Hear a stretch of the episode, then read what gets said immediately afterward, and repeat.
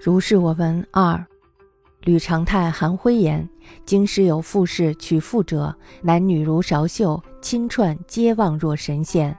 魁妻异态夫妇异相甚悦。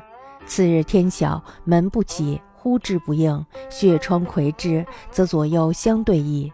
是其亲以何欢矣？必要皆曰：是昨夕已卸妆，何又盛妆而死耶？亦哉！此欲虽高尧不能听矣。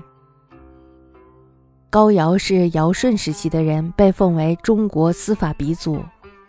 太常寺卿吕寒辉说，京城呢有个富人家娶媳妇儿，新郎新娘呢是相貌俊美，亲戚们看他们简直就像神仙一样的人物。悄悄地看他们的神态，夫妻二人呢也相互喜欢对方。第二天天亮的时候，房门不开，喊他们呢也没有人应答。